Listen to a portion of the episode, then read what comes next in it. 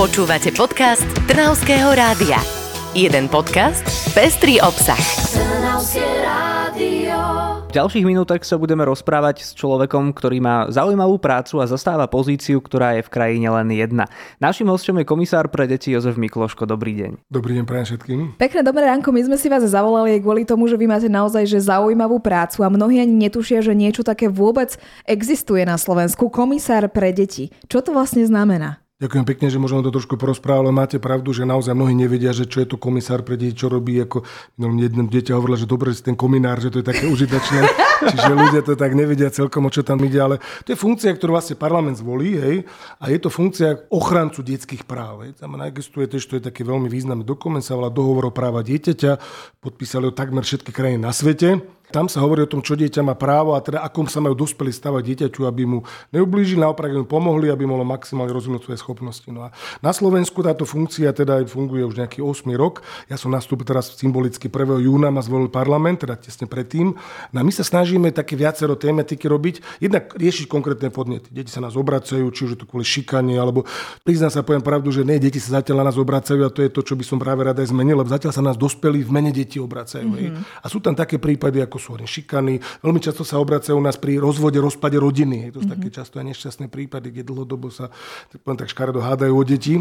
Kto bude, kde bude, ako bude, schovávajú si ich navzájom. Podávajú si ako také vydieracie manévre, áno. To bohužiaľ je pravda. No. Čiže mm-hmm. z toho sa snažíme robiť také trošku aj systémové riešenia, ale to, čo je dôležité, veľmi snažím sa teda veľmi počúvať deti. Lebo teda ja sám som dlhodobo robil s deťmi, ja mám 4 deti, už som aj detko, ja mám dve vnúčatá. Aj profesionálny rodič ste, akože... Bol som, hej, už teraz tí chlapci naši sa vrátili k mame, hej, a žijú dneska s mamou, ale 4 roky sme boli profesionálni rodičia s manželkou a teda bolo to, to, že my sme vlastne pomáhali jednej mame, aby sa trošku zbavila nejakých problémov, aby sa deti mohli vrátiť. No oni teda sa po 4 rokoch naozaj tá mama sa dala dokopy, vrátili sa, čiže plus ja som aj detský lekár a teším sa, že tu v Trnave som mohol pôsobiť, tak Trnava mi veľmi blízka, tu na detskom oddelení, ktoré pekne teda pozdravujem.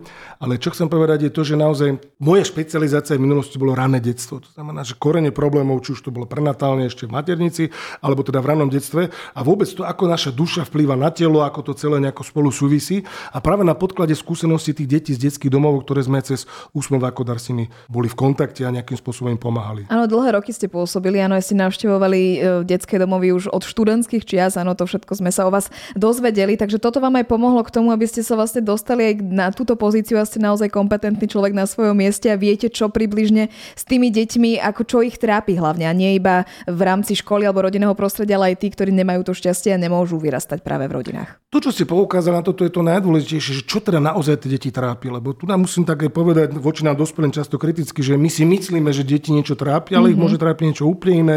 Jednak vychádzam z toho, že trošku mám v tým skúsenosť, hej, aj určite teda rozhovory nekonečné a tak ďalej s deťmi. Ale čo je podstatné, my sme aj kvôli tomuto, však ešte o to budeme hovoriť, taký výskum robili, ktorý práve má zmapovať, čo si deti myslia, čo cítia, čo ich bolí. Aj založili sme také, že parlament detí a mládeže, tam aj keď mládežníci nás nejaký počujú a chceli by sa v tom angažovať, rozprávať v mene detí a rozprávať to, čo deti trápi, tak ich veľmi pozývame. V marci máme najbližšie zasadnutie. Tí mladí si vybrali také názor, že parlament detí a mládeže, sme boli aj politikov rozprávať, mali také nulté zasadnutie v parlamente priamo v Národnej rade. Dokonca sme tam mali dve detská aj z Ukrajiny, aj zástupcov detí z domovov, zástupcov z náhradných rodín, všelijakých organizácií, čo robia s deťmi. A bolo zaujímavé ich počúvať, lebo naozaj je toto chcem zdôrazniť, že samozrejme my dospelí nemusíme presne jednať, tak nám dieťa povedia, ale musíme ich počúvať a rešpektovať, aby sme videli, im pomohli, lebo cieľ je to, aby to dieťa prešlo tým detstvom a potom bolo ako plnohodnotný dospelý, ktorý aj funguje v tom pracovnom živote, ale hlavne aj v tom rodinnom živote. Lebo to sa ukázalo aj z mojej skúsenosti, ale z tohto výskumu, že deti trápi rodina. Deti trápi to, čo ich obkolesuje a teda to vnímajú ako najcitlivejšiu problematiku. Tam najviac súciti to bezpečie a zároveň najviac ich trápi, keď sa im to rozpadá, keď dospelí neriešia to seriózne, alebo teda niekedy to aj nemôžu, musíme priznať, aj, ale keď nastá ten rozpad rodiny. V čom viete pomôcť a kto sa na vás obracia s akými problémami? V princípe každý sa na mňa môže obrátiť. V tomto smere tam na mňa na celý náš úrad. Hej. My sme na nejakých 14 ľudí, ktorí mi pomáha v tomto celom.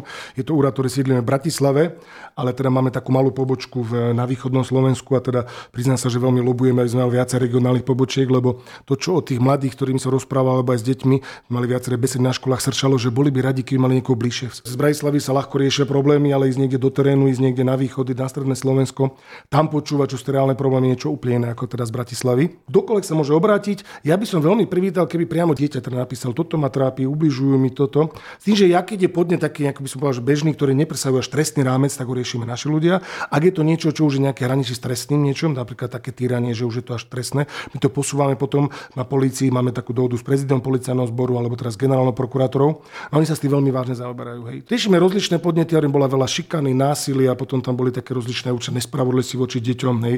Často riešime tieto rodičovské dlhodobé konflikty, to znamená, kde rodičia sa nevedia celkom dohodnúť. Alebo posledne napríklad sme riešili niektoré ukrajinské deti, sme riešili, alebo niektoré také diskriminácie, hej, znamená, že rodič mal pocit, že jeho dieťa niekto diskriminuje. A toto sme takéto typy podnetov riešili. A ako vy viete zvážiť, ako vážny je ten podnet? Áno, že keď vám hoď kto môže napísať, alebo to musí ísť cez nejaký, ja neviem, úrad alebo niekoho, že kto to u vás zvažuje, že či je to problém, ktorým sa treba ďalej zaoberať? My sme šik, každým problém sa zaoberáme, mm-hmm. čokoľvek viete, lebo keď príde nejaký podnet, trošku samozrejme zvažujeme, keď sú anonimné podnety, lebo kto sa nepodpíše a teda píše anonimne, tak keď vidíme, že to je nejaký zúfalý výkrik, tak samozrejme riešime, ak vidíme, že niekto len tak špekuluje, tak samozrejme tiež to zvažujeme. Mm-hmm. Ale čo chcem povedať, že u nás máme právnikov, ľudí, ktorí sa tomu venujú spoločne, ale každý podnet seriózne riešime a zaoberáme sa s tým, teda, čo sa dá tomu dieťaťu pomôcť. Znamená, ono, často je to určite poradenstvo. Na minule sa na nás jedna stará mama obrátila, že má teda vnúča, ktoré zobrali, lebo proste mama sa o neho dobre nestarala. Takže či to je naozaj celé tak, tak sme to prešetrovali, spolupracovali s úradmi. My sme veľa spolupracujeme. Hej. To znamená, ona viete, lebo jednak prvá vec je, že my hovoríme o tom, že teda vôbec takýto úrad existuje, že sa na nás môžu obracať, aby to ľudia vedeli. A potom teda sa snažíme tie problémy riešiť či už sami, ale máme spolupracujúcich úrady, súdy, hej, a tak ďalej, aby sa to riešenie nejakým spôsobom našlo. A to, čo je dôležité a to, čo sa ja teraz veľmi snažím, je urobiť toho nejaké systémové riešenie. Znamená, čo ja tri podnety majú podobný problém. Mm-hmm. Hej, napríklad teraz veľmi sa snažíme nejakým spôsobom motivovať, poviem také, použijem také slovo, že skoro až donútiť rodičov, aby sa dohodli. Aby dieťa nebolo, tam sa hádajú na súdia, doťahujú a vykrikujú, hej, aby našli spôsob dohody. Keď dieťa rodičia dohodnú, dieťa netrpí a dieťa má radosť z toho. Hej. Ako sa toto dá spraviť, že vy dvoch rozhádaných rodičov dáte dokopy alebo prinútite, aby, aby to dieťa v konečnom dôsledku netrpelo? My spolupracujeme veľa so súdmi, súdmi robia teraz také pekné roboty, sa to volá taký kochemský model, to je to, že dneska to ešte jeden taký nemecký sudca bol, ktorý povedal taký zaujímavý výrok, taký známy, že ak zo súdnej siene vychádza jeden z rodičov ako víťaz, dieťa prehralo. Mm-hmm. A toto je to také motiv toho celého, snažíme sa vysvetliť rodičom, že to dieťa potrebuje obidvoch. Je to, keby ste roztreli na polovicu v istom smere. A teraz ešte núti dieťa a ty sa vyjadri, že ty máš radšej toho a ty sa vyjadri, že máš toho a s kým chceš byť a nechceš byť. A to sú veci, ktoré naozaj, my to voláme, že konflikt lojality. Tiež to používame často taký pojem, že najlepší zájom dieťaťa. To je z dohovoru práva dieťa vyplýva také metodiky, čo treba robiť, to sa my snažíme dopracovať. No v tomto prípade najlepší zájom dieťaťa skoro vždy je byť v kontakte s obidvoma rodičmi. Napriek tomu, že ten rodič môže mať nejaké chyby a hlavne tí manželské problémy sa nemôžu preniesť do výchovy. To mi raz tak krásne, no dieťa povedalo, že ja nechcem iba trhali, hej, nechcem, aby som, chcem aj mam, tato, aj mamu a to, že sa oni hádajú, to je smutné, ale teda ja chcem obidvoch, oni sú obidva moji rodičia a toto naozaj sa musí týmto smerom riešiť a to snažíme motivovať rodičov.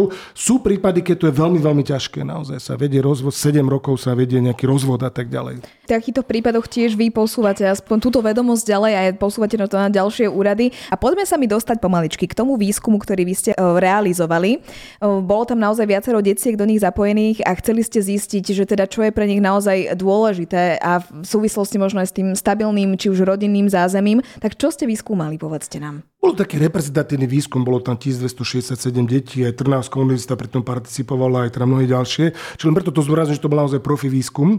A on odhadoval to, čo si deti myslia, to, čo cítia, čo ich boli, čo by chceli zlepšiť, čo by naopak vnímajú ako výzvu. Zdôrazňujem, že to aj naozaj ukázal. Hej. Čiže to, čo možno keď také k záverom je, že samozrejme zdôraznil rodinu, aké dôležité, aby dieťa mala naozaj vzťahy v rodine, veľmi dôverujú mama, otcom, starí rodičia tam vyšli ako veľmi, veľmi dôležití pre deti aj súrodenci, ale aj kamaráti, čo bolo zaujímavé, aj domáce zvieratko tam vyšlo veľmi dôležité pre bezpečie dieťaťa a takéto veci. Že najväčší strach majú z rozpadu rodiny naozaj, že ma odlúčia od jedného rodičov alebo oboch rodičov, to bol veľmi veľký strach, že sa mi rozpadne rodina, že nebudem mať dosť peňazí, nebudem mať kde bývať. 60-70% detí si myslelo, že nás ohrozuje hlad. Mm-hmm. Čo tým sa možno my to tak vysvetľujeme, že reálne na Slovensku hlad nehrozí. Ale mm. na druhej strane tie deti čítajú správy, teda pozerajú všelijaké internetové a tak ďalej. Čiže celkom nerozumejú tým poplašným správam dospelých. Vojna beží, pandémia beží, to beží. A majú strach z toho, že sa tá situácia môže veľmi zhoršiť. Hej. Strach zo smrti tam vyšiel veľmi silný. Ale to už keď máme porovnať aj s nami, že my dospeli častokrát z týchto správ šalieme, alebo jednoducho naozaj nevieme, čo, čo si máme myslieť, či už sú to naši rodičia, starí rodičia, alebo aj my samotní častokrát máme problém s rozlišovaním, tak kde ešte deti naozaj že majú, ak nemajú niekoho, kto ich v tom vedie a dokáže im to správne vysvetliť, tak je to pochopiteľné. Tam sa aj ukázalo, že najdôležitejšie partnery deti samozrejme rodina, rodičia, ale aj učiteľia tam vyšli veľmi významne. Čiže to naozaj také ocenenie učiteľov a zároveň taká podpora tomu, lebo oni hlavne keď zlyhávalo nejaké rodinné prostredie, tak učiteľ bol ako taký symbol dôvery, bezpečia pre dieťa, ak teda to dieťa naozaj našlo v tomto takú tú dôveru. Hej. Takže môžeme si aj z tohto výskumu ďalej vychádzať, e, kam vlastne bude ďalej smerovať. Čo bol takým hlavným možno meritkom, čo vy ste vyskúmali a čo, čomu sa budete chcieť ďalej venovať vo svojej práci? V tom pozitívnom sme naozaj tá podpora rodiny, znamená ocenie rodičov, podpora rodičov, aj podpora tých vzťahov, lebo naozaj vyšla, ak dieťa cíti bezpečie v rodine, tak emočne najviac chránené, najviac teda nejakým spôsobom sa ako rado púšťa do sveta, objavuje tak ďalej, tak ďalej. No a samozrejme pomôcť tým ohrozeným deťom, skupinám detí ako boj proti chudobe, to je aktuálna výsostne téma. Detských domov napríklad je okolo 20-30% detí kvôli bezdomovectvu rodiny. Znamená, že to je naozaj situácia veľmi vážna. Čiže aj rokujeme s ministerstvom práce, veľmi teda nejakým spôsobom lobujeme za to, aby bola nejaká špeciálna dávka napríklad pre bývanie, pre prekonanie krízovej situácie. Lebo býva situácia, že kvôli nejakom malom dlhu na nájomnom deti musia ísť do detského domova, rodina je deložovaná, tak ďalej, tak ďalej. Miesto to, aby sme prekonali nejakú krízu tej rodiny, tak riešime to takýmto dramatickým spôsobom. Čiže toto pokladám za veľmi dôležité nájsť tie riešenia, ktoré by tie rodiny ochránili a pomohli tomu aj ekonomicky, hej, samozrejme aj sociálne a samozrejme ochrana pred násilím. Hej, lebo vyšla tam aj taká zaujímavá vec, tak chcem zdôrazniť, že väčšina slovenských detí až 51% trávi na internete viac ako 5 hodín denne. Čo znamená, to je zdroj veľmi komplikovaných situácií a preto by napríklad v tomto smere bude tiež taká dôležitá debata o tom, ako keď už som na internete, ako bezpečne byť, ako ochrániť pred násilím a tak ďalej, mnohé ďalšie veci. No ale čo tá šikana, tá je tiež rozšírená. Mysleli sme si možno niekedy, že sme boli šikanovi ako deti medzi sebou, naťahovali sme sa kde, že by sme to niekomu povedali, ale dnes je to čoraz viac aktuálnejšie, že samotné deti vychádzajú s tým, že chcú o tom hovoriť, lebo sa ich to týka výsostne, akože naozaj v každom ročníku, dajme tomu, že je to tak. Prípadov narastá, naozaj to správne hovoríte, že prípadov narastá často sú to práve deti, ktoré majú zložitú situáciu doma, tak v škole sa ako, tak, ako keby ventilujú tým, že ubližujú druhým. Hej. To znamená, to je jedna zdroj šikany. Druhý zdroj musí povedať aj to internetové prostredie, tie všelijaké kyberšikany a tak ďalej. Že to treba brať naozaj v rovine aj prevencie, teda škola, aby zasiala správne, aby zasiala jej systémy. Teraz napríklad čas sme podpísali s nejakou takou sieťou proti detskej bezpečiu, ale napríklad tam už to bolo až smerom naozaj takým veľkým ubližovaním detí na internete, čo hovoria, že na Slovensku je množstvo takých prípadov stále. Hej. Znamená, toto je jedna téma, ale aj potom nejako dojsť do takého riešenia, že komunikácia s deťmi, aby sa nebali hovoriť. To samozrejme je spolupráca s odborníkmi, ktorých bohužiaľ na Slovensku žalostne málo, je len nejakých 40 detských psychiatrov, s učiteľmi, ako podporiť učiteľa, keď zachytí prvý signál. Lebo to ono súvisí ešte s takou druhou témou, čo tam vyskočila, to je duševné zdravie detí. Deti sa cítia ohrozené duševnými problémami a tie častokrát prerastú až do určitých chorôb. A čo toto je tiež ako vytvoriť prostredie aj v škole, aj v rodine alebo vec, ktoré dieťaťu podporuje, aby som skoro zachytil tie príznaky, riešil ich a čím skôr ich teda vyriešil v prospech dieťaťa. Predstavili ste nám naozaj strašne veľký súhrn všetkých rôznych možných problémov, ktorým, ktorými sa trápia aj naše deti na Slovensku a spomínali ste, že fungujete na úrade 14 ľudí, tak vám prajeme naozaj, že by ste mali veľa síl a veľa zanietenia pomôcť čo najväčšiemu počtu ľudí a, a možno aj tie systémové zmeny pomôžu, že nebude to konkrétny jeden prípad, ale práve týmito zmenami v rámci našich zákonov sa pomôže čo najviac deťom v našej krajine. Počúvali ste podcast Trnavského rádia. www.trnavskeradio.sk